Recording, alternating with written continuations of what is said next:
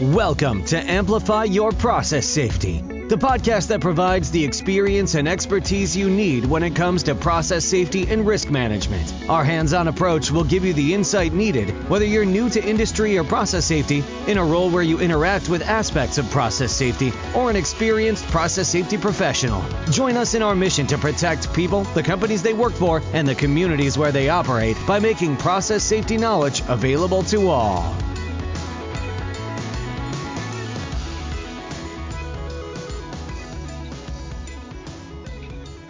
Hello, podcast listeners, and welcome to the Amplify Your Process Safety podcast.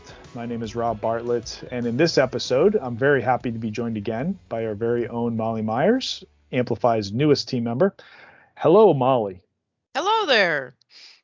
What's our topic for today? Uh, today's topic is piping requirements for pressure relief devices. Piping requirements? I thought we just have to throw a safety valve on there and we're good. There's actually stuff we have to do with the piping.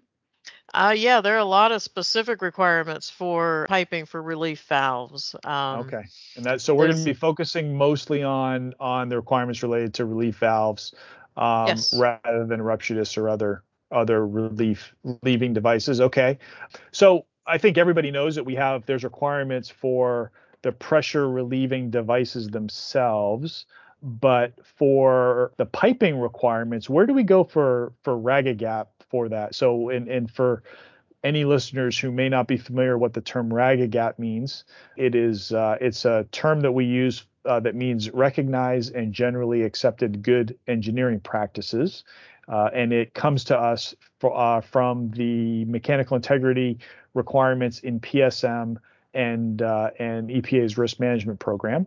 So circling back from all of that to ask the question again, where do we go for the Ragged RAGAGEP for piping requirements, Molly? Okay, so a lot of the requirements come from ASME Section 8, the pressure vessel code that covers the relief devices that you put onto these pressure vessels to protect them from overpressure. Okay. Additional information in RAGAGEP can be found in API 520, that's the uh, standard for sizing, selection, and installation of pressure relieving devices.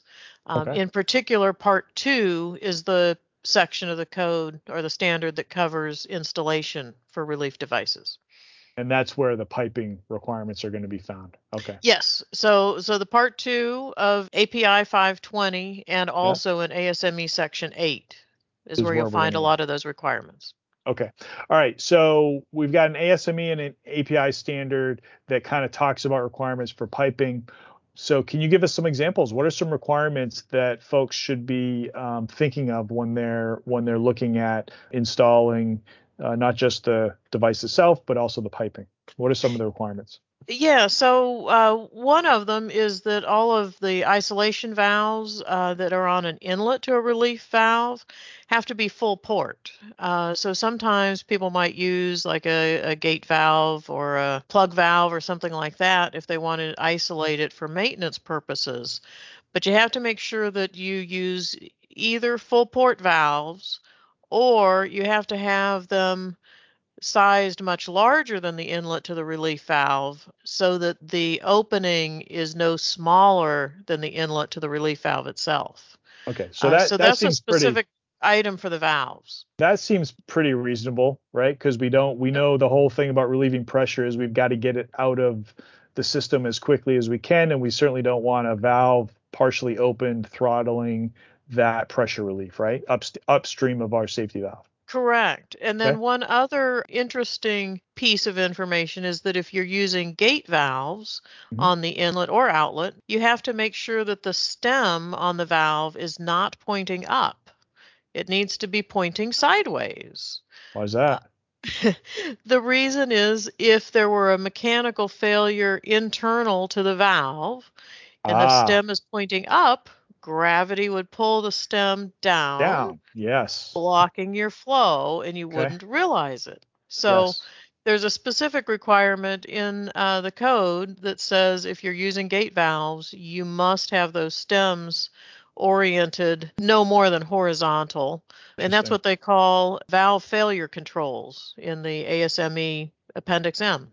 Okay, so upstream valves, Full mm-hmm. port, got it. What else we got for requirements? So if you do put valves on the inlet and outlet of a relief device, um, you also have to make sure that they are locked open anytime that they're in service, and you need to have a policy or administrative controls that governs the use of those locks to ensure that not just anybody can go out there, pull the lock, or cut a car seal and close the valve. You have to have a specific procedure that manages those, and you have oversight to make sure that those are open when they need to be open. So I can't just throw my bike lock on there and say and call it good. I've got to actually have a program which says, I, I mean, that sounds a lot like lockout tagout to me. Uh, it is we've very got to have similar. a program for for that, but th- this would be a separate yet similar program to manage where the locks are, to make sure that they're on when they're yes. supposed to be. If they're removed, to make sure I'm assuming to make sure they go back on when they're Correct. before you start back up, whatever. Correct. Okay. Cool. Yeah. So lockout tagout is kind of key when you're doing maintenance on equipment. Yep. Um, in this case, the critical point is while it's in service, not yes, while it's absolutely. down for maintenance. Right, and so right. you have to make sure that they're open when they need to be open. Okay. All right. What other requirements do we have? This is I, I know this is kind of going through a, a bit of a checklist, but uh, so what what would be another thing that we'd look at? Yeah, so something else uh, to keep in mind is that not only do the valves have to be full port, mm-hmm. but everything on the inlet to the relief valve has to be at least as big as the inlet connection on the relief valve. So, in other words, if you have a three by four relief valve, all of your inlet piping and fittings and so forth between your equipment and the relief valve have to be at least three inch. Okay. You can't so have can any four, restrictions. I can, go, I can go four inch, but I can't you go can go four inch. inch. Okay. Mm-hmm. Okay. And then if you happen to have, say, distillation column or something like that, where you have multiple relief valves, mm-hmm. so you may have three or four of them all on an overhead line, you need to kind of add up the inlet sizes of all of those individual relief valves and make sure the cross sectional area of your header that leads to all of those is at least that big or bigger. Ah. Okay. So you so, have to look at all of the individual valves that are working together and make sure that those have enough flow area to get to all of them. Right. Again, because the flow area is vital for making sure that we relieve that pressure. Exactly. Exactly. So, yep. You know, it's, it's, it's funny. A lot of these, you, you know, you, when you think of them, well, they, they seem pretty much common sense. But how many times do you go into into a place and find that that there's a that there's a valve upstream that's inc- improperly installed or you know or piping isn't isn't uh, isn't adequately um, installed uh, okay yes. so what else what else we got so then there are also a lot of requirements for pressure drop the inlet pressure okay. drop so yep. uh, not only do you need to make sure that the piping meets these very specific requirements but you need to actually look at the hydraulics of the system to make sure that when you need that relief valve you can actually get enough flow to it for it to operate effectively. And that seems to me like that's always been what I've assumed to be like kind of the most important or intricate, I guess, part mm-hmm. of the process of of designing and installing these systems is making sure that with the back pressure primarily on the discharge side, but obviously we've talked a little about the suction side or the, the upstream side, but the back pressure from you know all the piping you know depending mm-hmm. how far it has to go and where what system it's it's relieving into and all that so how is that how, how do we do that it's interesting that you bring up the uh, looking at the discharge pressure uh, yeah. that is also important but you've got a lot more leeway usually on the discharge pressure than you do on the suction side interesting um, okay. depend on the type of relief valve that you're using your discharge pressure drop could be limited to maybe 10% uh, if you're using a conventional relief valve. Um, if you're using a bellows, you could go up to, you know, easily 50%. Pilot, you could go up to more than that. On the inlet side, and these are all percentage of the set pressure. On okay. the inlet side, you're limited to 3%. Oh.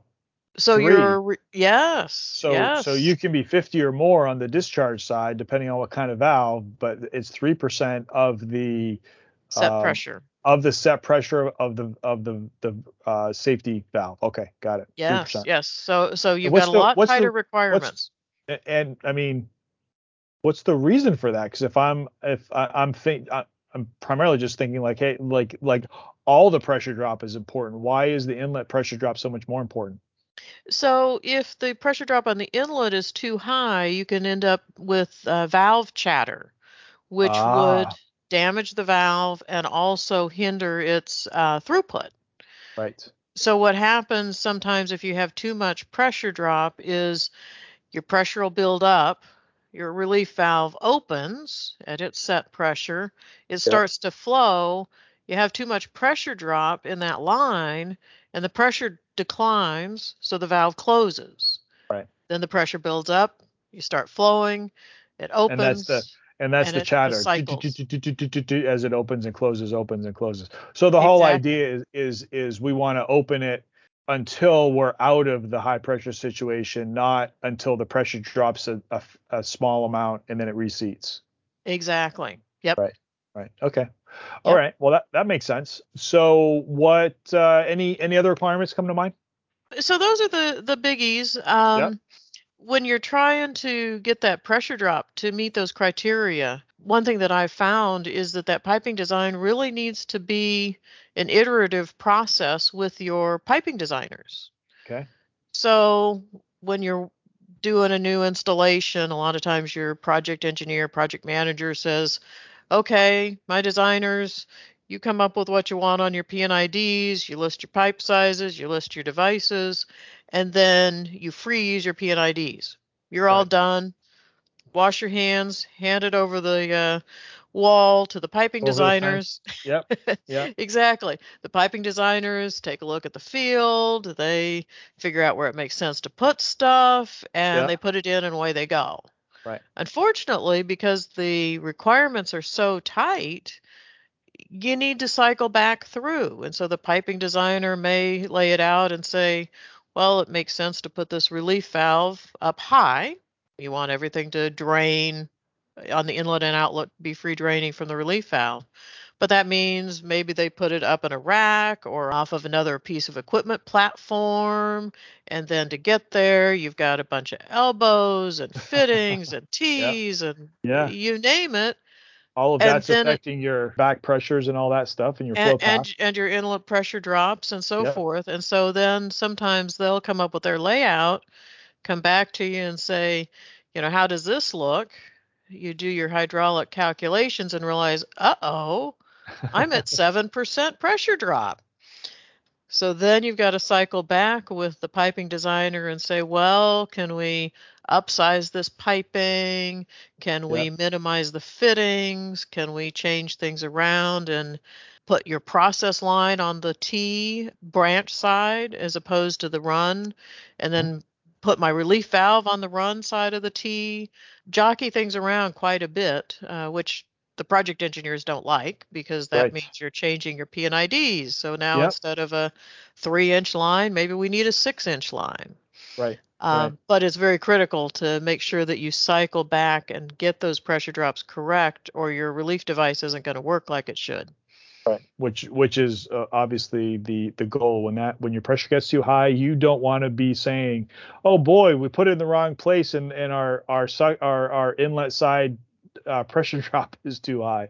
Right. Um, okay, so we've talked a little bit about piping layout. Um, mm-hmm. Let's move on. Let's move on to that. Um, so, what are you know any tips for uh, for that? So, I mean, one of them we'll start off with is you know have an iterative relationship with your between your design and your uh, and your piping people. But what right. other uh, what other tips might you have?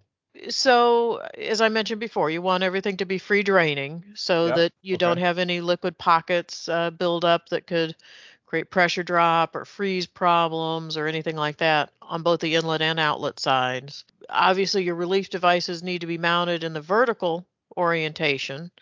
So the spring needs to be pointed up. You don't want to put these on their side.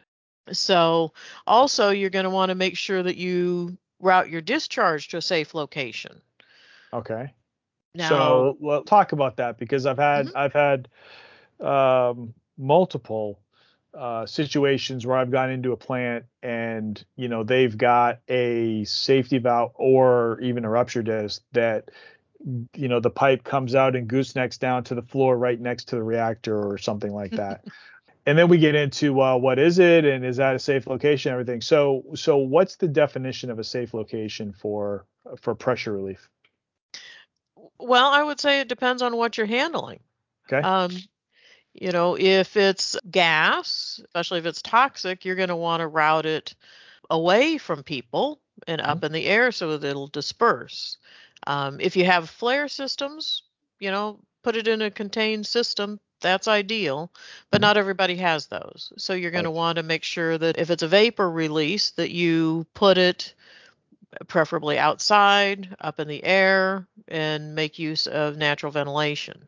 Mm-hmm. If it's a liquid, then you're going to want to route it to grade. Uh, you don't want to be spewing liquid that could be flammable or whatever all over the place from an elevated location. So it's so, going to depend on what you're handling. So what about what about if you if you discharge to say a knockout pot some sort mm-hmm. of vessel where you're gonna you're gonna have some liquid vapor separation let's say it's a let's just say it's a it's a flammable so you're yep. gonna have you're gonna put it into some sort of a vessel which will have a vent which will mm-hmm. then allow the liquid stays in there the vapor goes out. Hopefully it doesn't ignite. So there's the whole ignition aspect of that. But right. the point that the, the point of my question is really focusing on the vessel itself. That's going to be important for our pressure calculations right? Yes. For, for sizing yep. right? Yep. So You'll how, need to take how, how, how does account. that yeah so how does that how does that play into the whole process?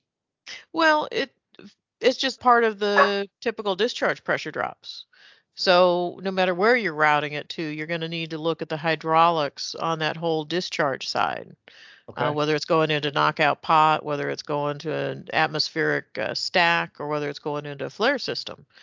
You're going to want to look at the hydraulics of that and make sure that you don't put back pressure on the relief valve. Problem there is if you have too much back pressure on a relief valve, then it could cause it to close back off.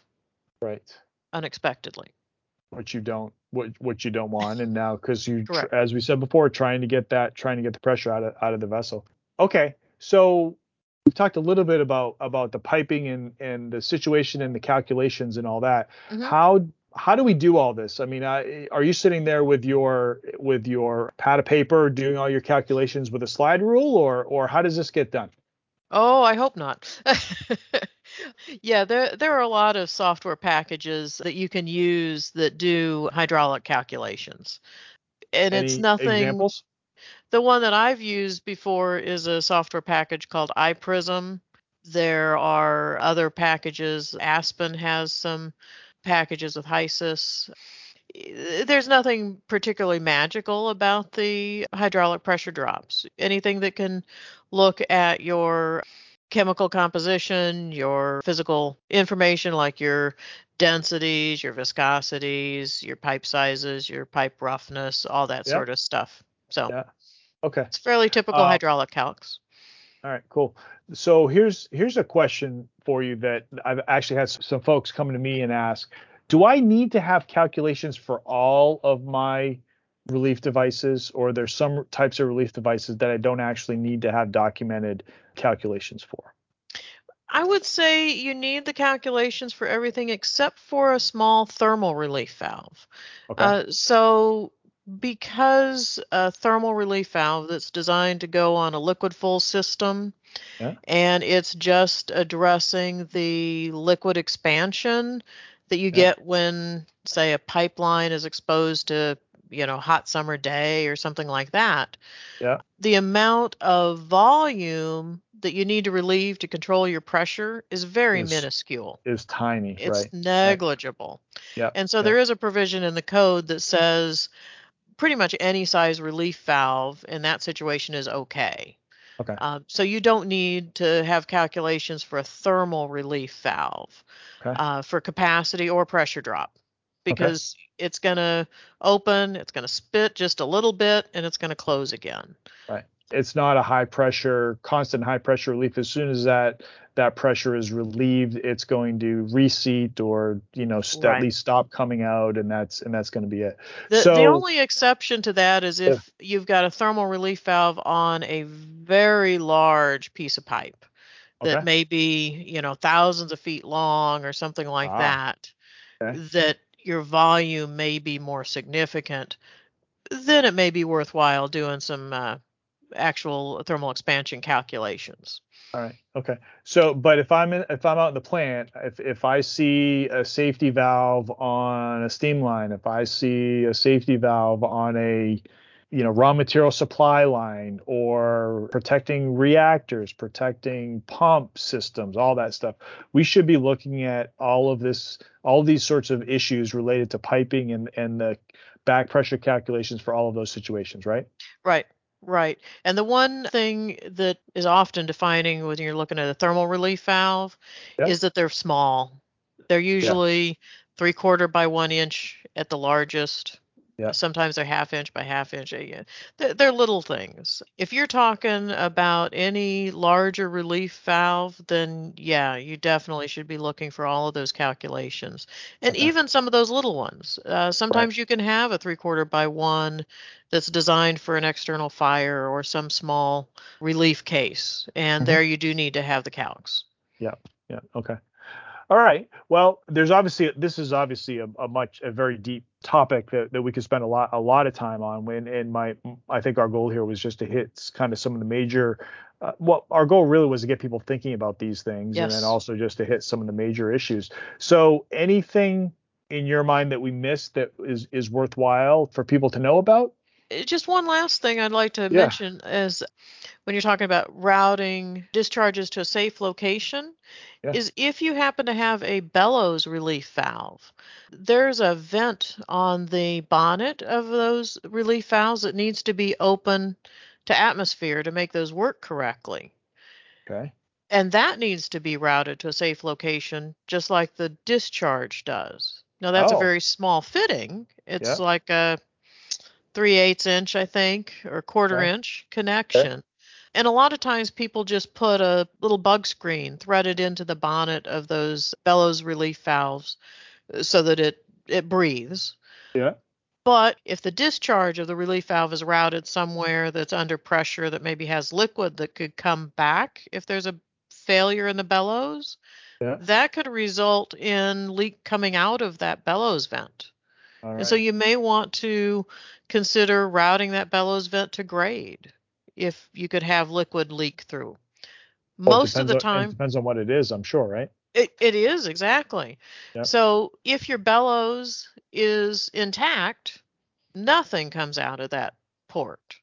Okay. But if you had a failure in the relief valve, you could. And so you need to consider that and make sure that, you know, if it's handling toxics, for instance, you may want to put a little bit of tubing off of that because usually a relief valve may be mounted on a platform or something like that where mm-hmm. a mechanic or somebody could get up to it and check it, look at the nameplate and so forth. You don't want that uh, vent to be right there in their breathing zone no. if there were a leak.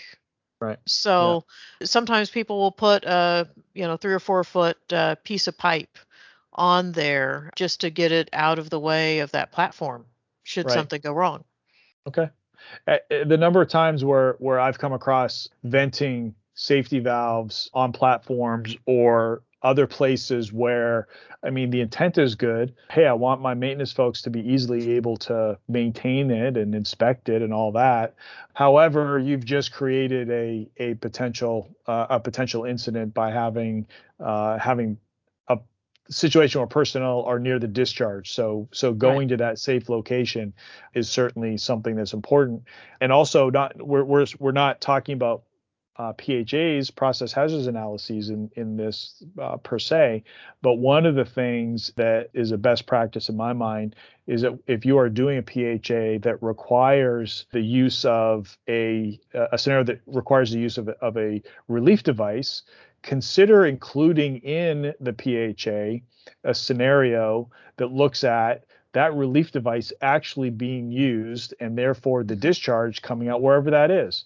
And yes. that may be the case where you might say, oh, that relieves on the top of the tank and every you know and twice an hour we've got folks up there checking the tank level or something and now Correct. you have now you have maybe you have you've prevented blowing up the tank because you've you've used your safety device, your PRD, but you could potentially, you know, gas someone or have a flammable mm-hmm. incident or something like that. So right, I've um, seen the similar sort of thing where people route relief devices up outside of a building and out on the roof. Yes. But then they want to make sure that they've got a roof access permit uh, set up so that they know if anybody's up on the roof if they have um, a process upset to alert them right away or not to go off on PHA examples here, but or if they vent to the roof and it's a flammable and there's HVAC equipment that is not ah. electrically rated.